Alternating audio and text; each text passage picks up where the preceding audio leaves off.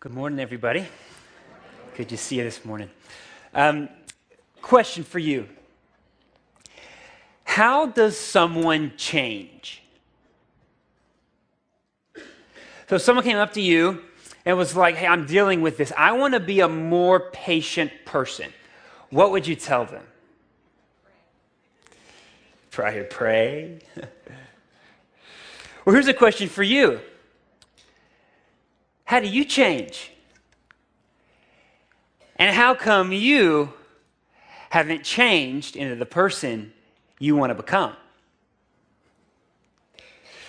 You see, every one of us in our lives have an area we want to grow in, but we haven't grown in it. Why is that? And what does the Bible have to tell us and how we can become changed people, the people we want to be, those people that change from the inside out. Well, the good news is that if you are a Christian, God wants you to become who you deep down want to be. And God's given us everything we need to grow into the person He wants us to be and we want to be. But that life that you want, it's impossible to achieve by your own abilities, but only by the power of the Holy Spirit. So, this is my, that's my big idea. It's this the life you want is led by the Holy Spirit.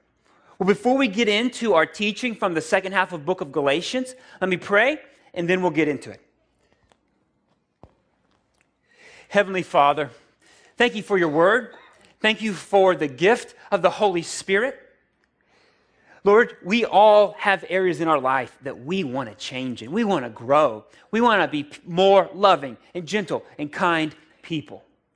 But we know we're not there yet. Lord, would you, even through the uh, preaching of your word this morning, show us in the areas and the steps that we need to take to be led by your Spirit more and more. So help us this morning, Lord, I pray. In Jesus' name, amen.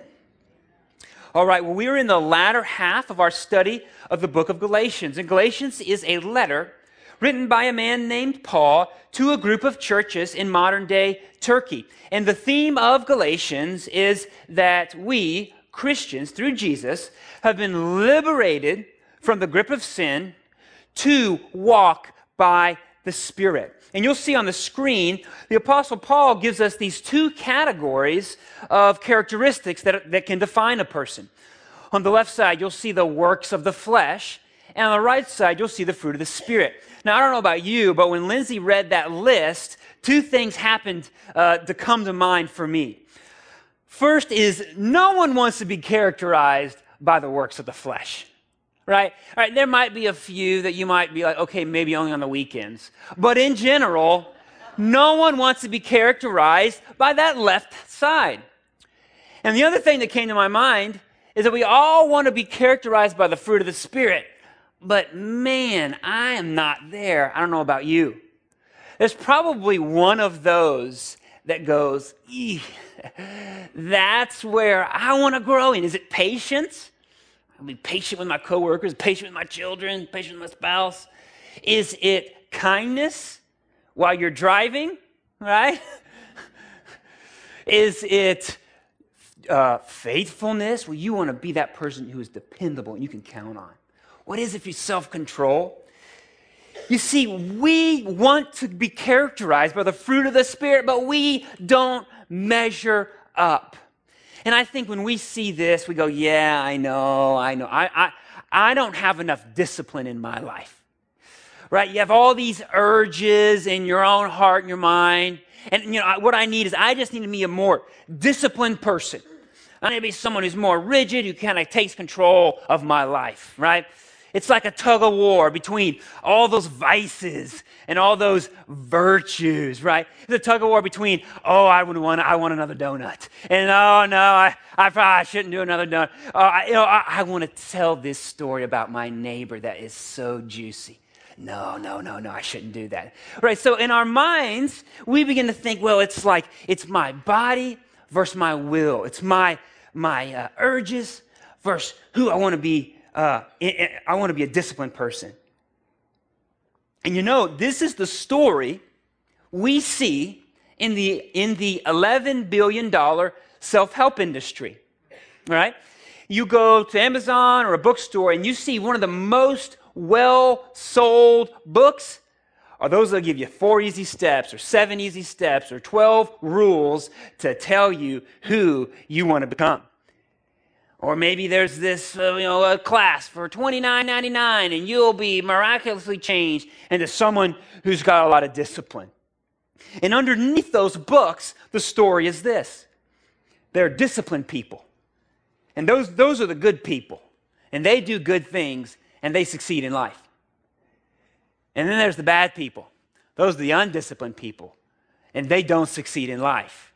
And you want to be the good people. You want to have a really tough will be really disciplined. You don't want to be like those bad people.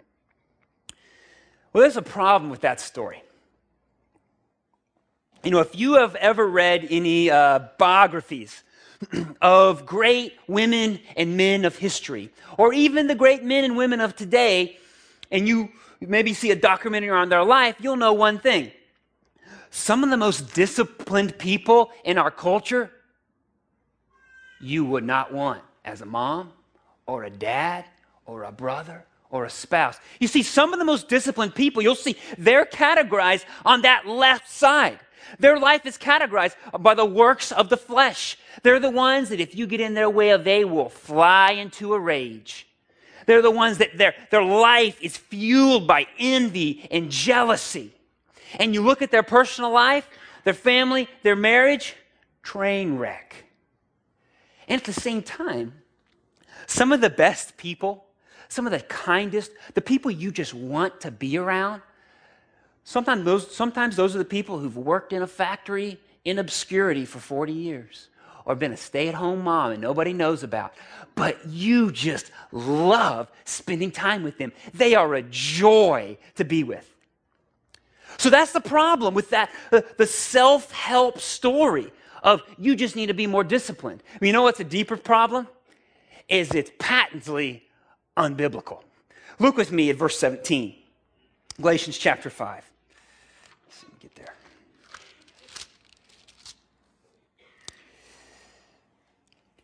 For the, the, for the desires of the flesh are against the spirit, and the desires of the spirit are against the flesh, for these are opposed to each other.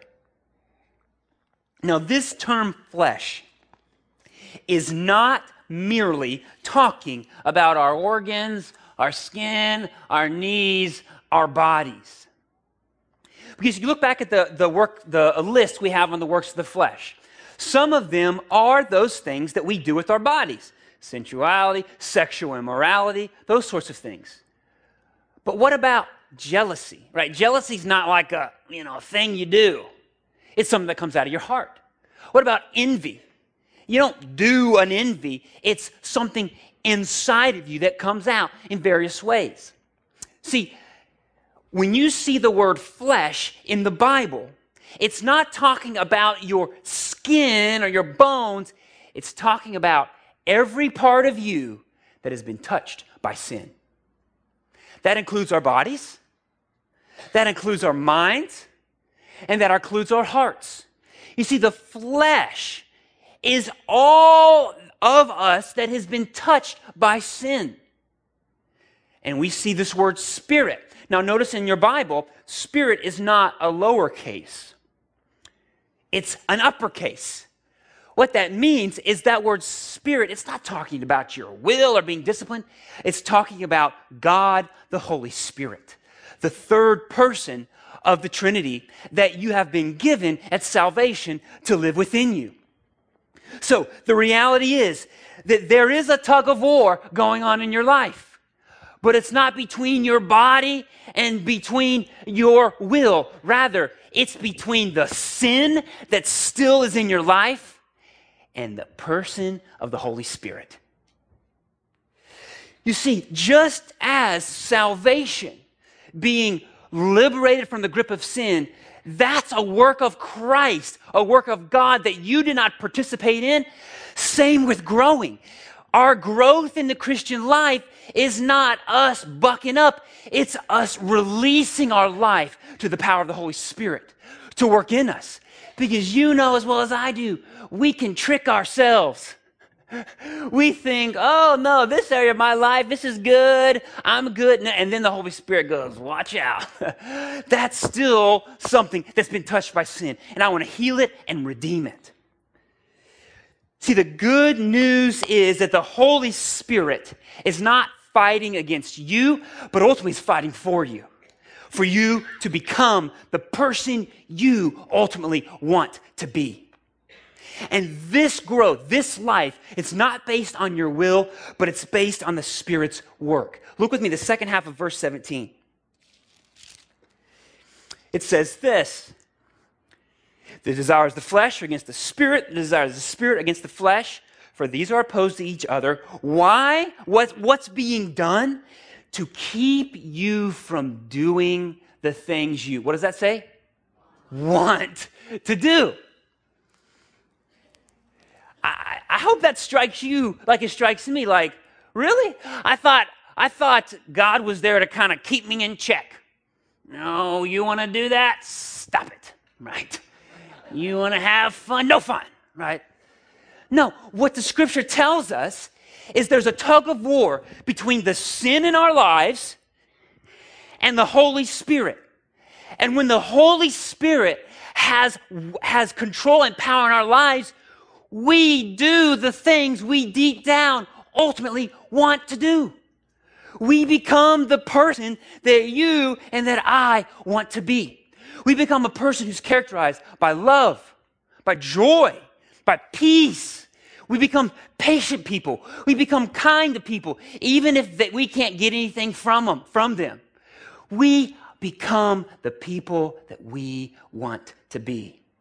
And that work from envy to love, from sexual immorality to goodness, from rivalries to faithfulness, from anger to patience, all of that is work of the Holy Spirit in our lives.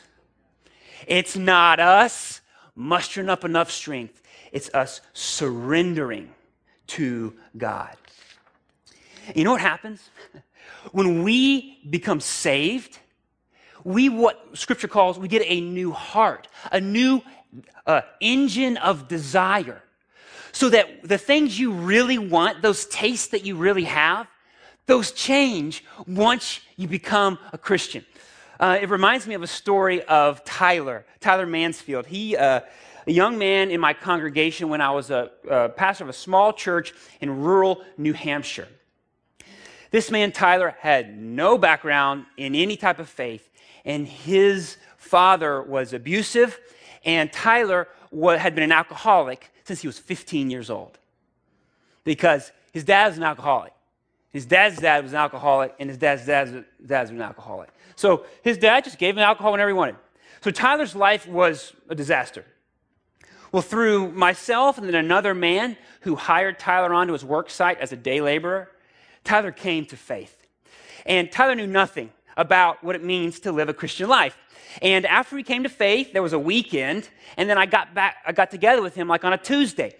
it was, it was amazing. So I was like, "Hey Tyler, how's your weekend?" He's like, "Well, this crazy thing happened." So every weekend I go down and I get drunk with my buddies, and we try to hook up with girls. You know, sometimes successfully, sometimes unsuccessfully. And he go, he looked at me with all sincerity. He goes, "Something weird happened. It wasn't fun this weekend." And he goes, he goes, What, what, what happened to me? I go, Man, you got saved. The Holy Spirit came into your life. You have a new heart, and now you have new desires. That's what happens in every single one of our lives. That when we have the Holy Spirit, our tastes, our ability to taste changes. We, things that were so bitter to us before become so sweet. And things that we loved to just drink in those have become bitter to us. See, in order to know how to live this out, right? We all want to know, okay, yeah, got, got you, Josh, but I want to live this out in my life. In order to know that, we have to understand two really puzzling phrases in this section of Galatians. First, uh, verse 18 and the second half of verse 23. It says, verse 18, but if you are led by the Spirit, you are not under the law. And the second is, but against such things there is no law. What does this mean? Now, it seems on the face of it to think, well, if, okay, so if, if you're saved, you have the Holy Spirit, and then you just like, you just like do whatever you want and, you know, like don't have to worry about anything. Well, not quite. You see, uh, let's, in order to understand, let's take a quick detour through what the Bible means by the word law.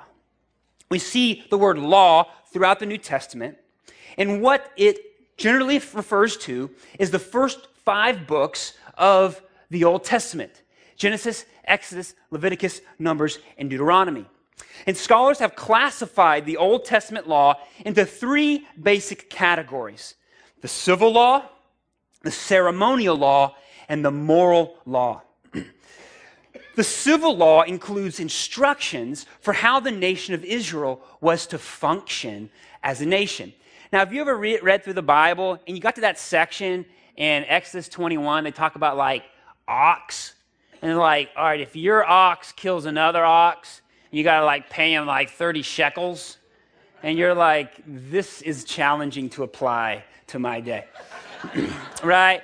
You talk, you hear about like, don't eat the shrimp. And I'm like, oh, you know, I like shrimp you know? And so, so, you're like what, what do i do what do we do? Well what those are those are civil laws. The, the laws about ox are kind of like personal liability laws. They're to guide the nation of israel so that they could be a fair and just society. Those civil laws have gone away when the nation of israel was finally dispersed and no longer had a nation of their own they were dispersed throughout the ancient near east all right, and then the second category is the ceremonial laws. Those are the laws written to outline the religious expressions and religious exercises of the Jewish faith. This includes the sacrificial system, right? You read through the first five books of the Bible and you talk about bringing two pigeons and a lamb and some wheat, and then they burn it. And, and again, you're like, ah, I'm not quite sure what to do with this here. Well, what's going on there is God was, pl- was giving us illustrations and giving us a structure to understand the significance of Jesus' work on the cross. You see, when you would sacrifice a lamb, that would point in the future to the pure, spotless lamb, Jesus Christ, who died on the cross.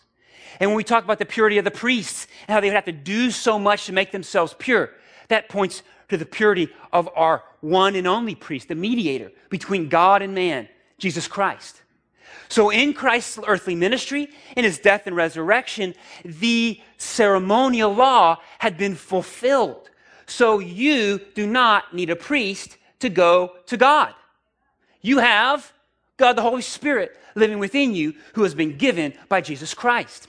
So, any system that says you need a priest in order to be saved that's wrong because the ceremonial law has been fulfilled. If we need a priest, why don't, why don't we still need lambs? Third category is the moral law. This is what we need to pay special attention to this morning. These are the laws that come out of the character of God and are binding for all people at all times because we were all made in the image of God. You think the first five books of the Bible. They were given to Moses on Mount Sinai. Well, hundreds of years before that, we see the story of Cain and Abel. Cain killing his brother Abel. Well, God held Cain accountable for his action even before the Ten Commandments showed up. What that means is there's a law written on our hearts that we're all accountable to. That's the moral law. No matter what faith background you have, no matter what country you live, there are certain laws, these moral laws, that come out of the character of God we were, we were all responsible for. So, when Scripture says in verse 18, look with me, but if you are led by the Spirit, you are not under law. Paul is directing his attention to the moral law.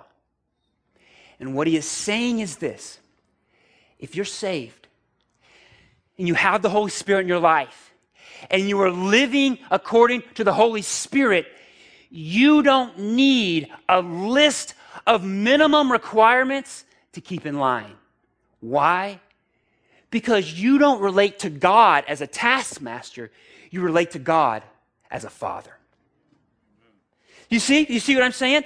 If you look simply to the law to understand how you're to live your life, you're simply going to meet these minimum requirements. But God has given you the Holy Spirit. And in this Holy Spirit, He's making war and working against everything in your life that's been touched by sin.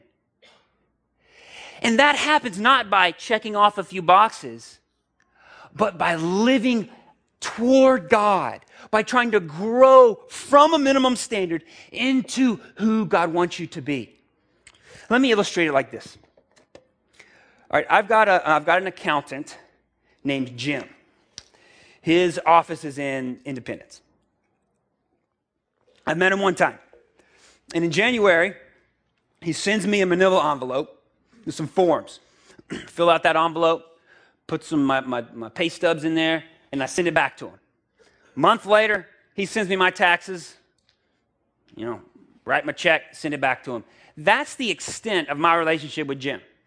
He's a great accountant because really my chief concern is that he meets the minimum standards for federal and Ohio tax law. If I don't hear from the IRS, I'm good, right? What if I treated my wife that same way?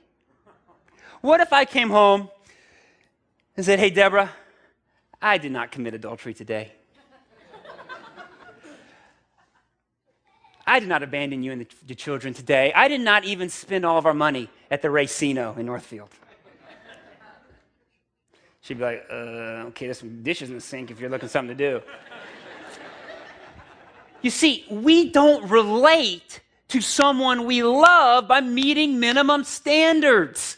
We relate to someone we love by wanting to grow deeper in love with that person and become a better person for that other person. You see, that's a key difference in this self help idea and what we're talking about today. Self help, become better for yourself. But the fruit of the Spirit, become who God wants you to be so that you can serve other people. That's what we're offered by a life that is led by the Holy Spirit. And for people who live that way, there is no law because you don't need it. You're so far beyond it that you're growing in deeper and deeper love with God Almighty that you're not looking to how to meet minimum standards. You're looking just how to become someone for someone else. So if you want to be the person who you want to be, that life is based not on rules, but it's based on relationship relationship with the Holy Spirit. All right, verse 25, look with me. If we live by the Spirit, what we've just talked about, let us also keep in step with the Spirit. This is a marching term. It says, let us march, keep in step with the Spirit. You know, for all of us, every single one of us are facing questions right now. Or we'll soon face major questions. What do you do with your aging parents? Do you, do you put them in a home? Do you have them move in with you? Do you move in where they are? What do you do? What do you do with a child who, for whatever reason, is not going to be able to work like normal people and they're going to be a dependent their whole life? What do you do? Do you take that promotion to move your family to another state and take them out of uh, their schools and their church community? What do you do with that rebellious child? Right? Every one of us is going to come to a question where when you look at the Bible, you're, you're not going to find an answer. And hear me out.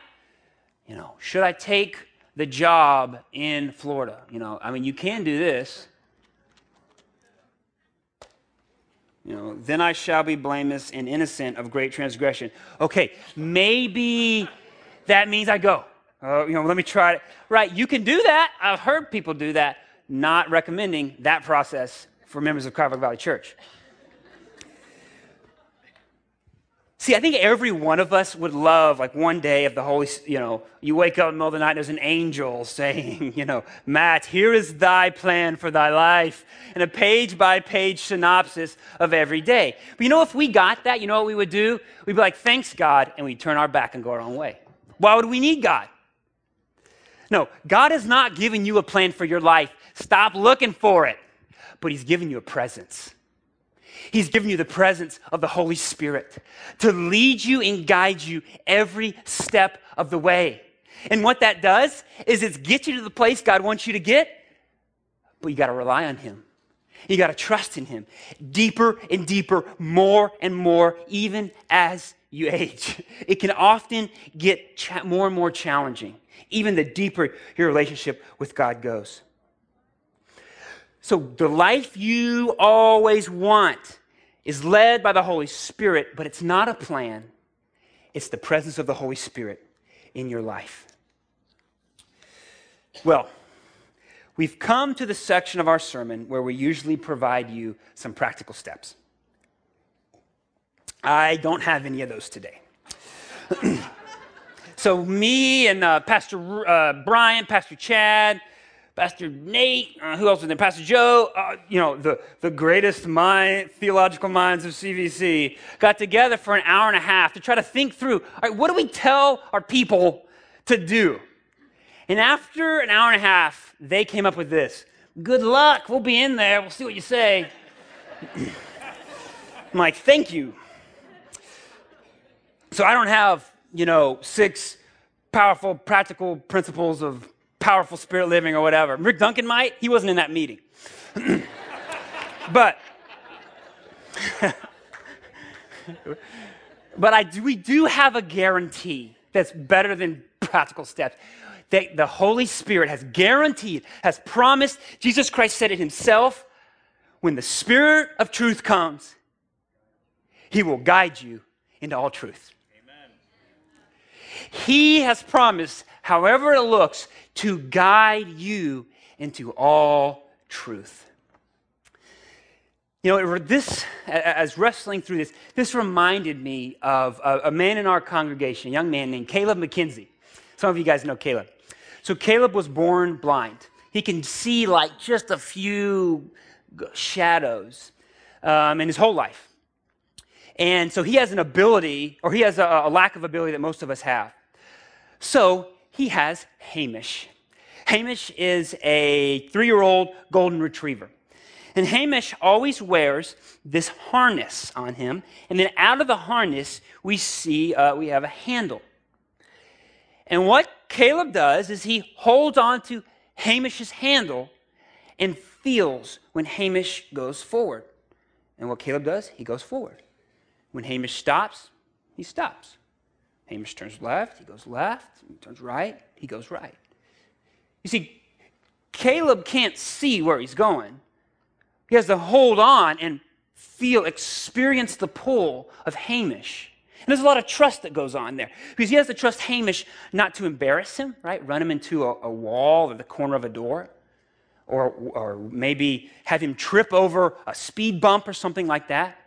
But even more so, he has to trust, trust Hamish with his life.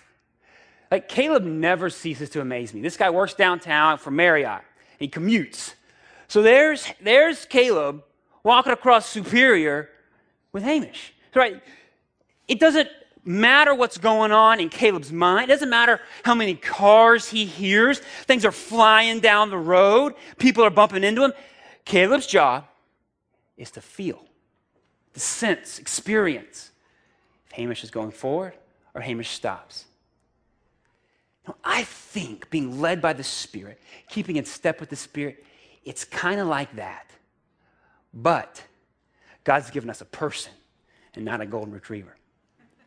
That He leads us, He guides us, He holds us by the hand, and those decisions to make, those um, directions to go, those uh, actions to take, we just have to be humble enough to be guided by the Spirit.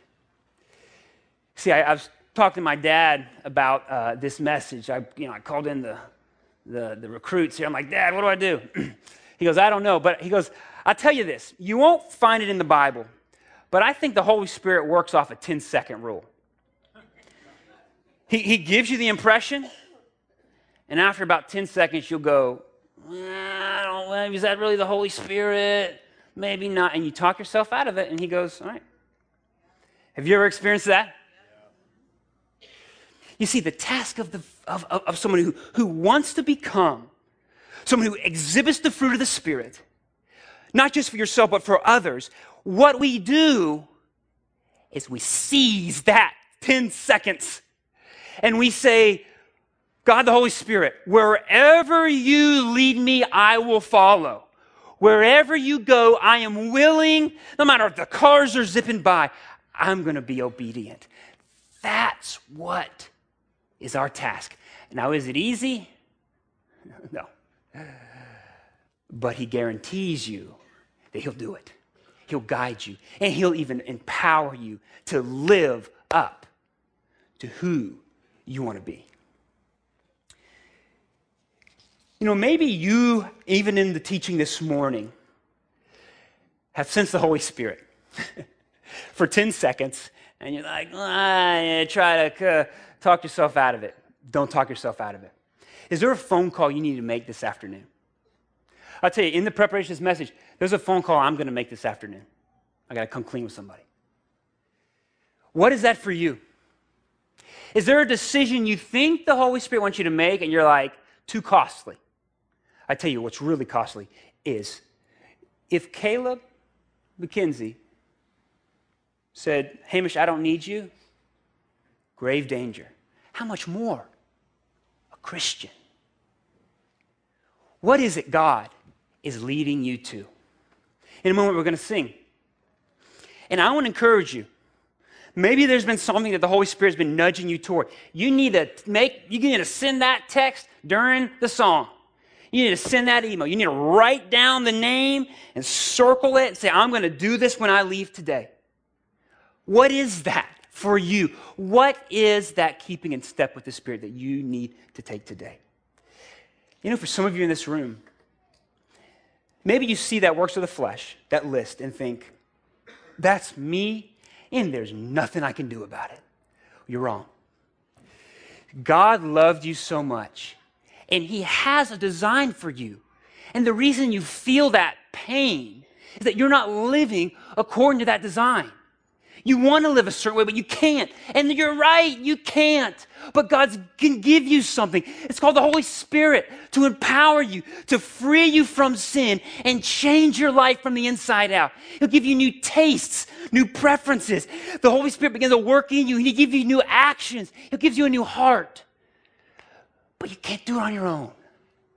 And if that's you this morning, you got to say, Jesus, I can't do it on my own.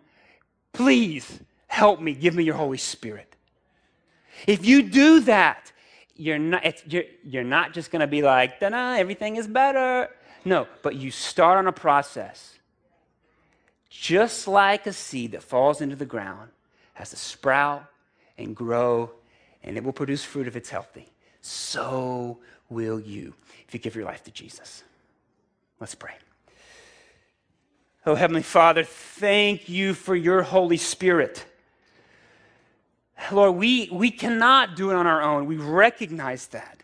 We, we affirm that. We relish in that because if we could, we wouldn't need you. And when we don't need you, we go our own way. When we go our own way, we are toast. So, Father, fill us with your spirit as we surrender our lives to you. Lord, I know there are people in this room who have argued away a call whether it's a call to their neighbor, whether it's a call to their family member, whether it's a call to overseas missions, to a job change. Lord, right now through your Holy Spirit, would you be relentless? They might argue it away in 10 seconds, but Lord, stay there through your Spirit. Work in their heart, move their emotions, move their mind so that they will be obedient to your call, so that they will become a person who pours forth the fruit of the Spirit, so that other people will come to know you. Lord, we don't want to just be happy with where we're at. We want to grow. Lord, would you do that in our community? Would you do that in our lives? And Lord, we pray that when we become a community, just pours forth the fruit of the Spirit, people will say, Hallelujah. That's Jesus in their life. Not, wow, that's some, that's some disciplined people. Lord, we cannot do it on our, by ourselves, but only through your power. Help us, we pray, in Jesus' name.